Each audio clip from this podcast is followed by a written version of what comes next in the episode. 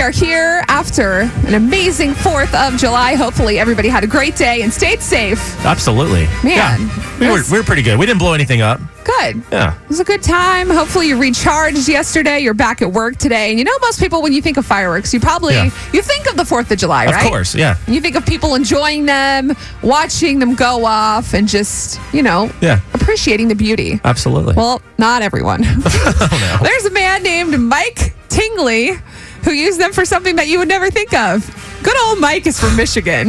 And this, this gentleman, Mike, he found a bee's nest in his garage. And instead of using a pest control service or some kind of bug spray, do you know what Mike did? what did Mike do? You have any idea? I have an idea, a general idea.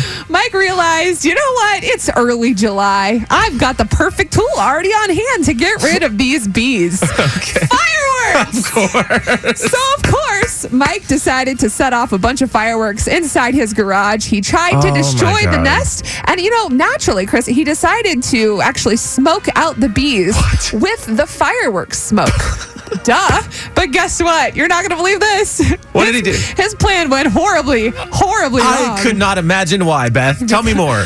Poor Mike, bless his heart. He accidentally burned down the entire garage because he tried to set a bee's nest Mike. on fire and smoke out the bees Mike. with fireworks. But the good news is, no one was hurt. That's good news. I'm Yes. assuming it was just his garage. It was just his Okay, garage. all right. And even better news for Mike Tingley from Michigan.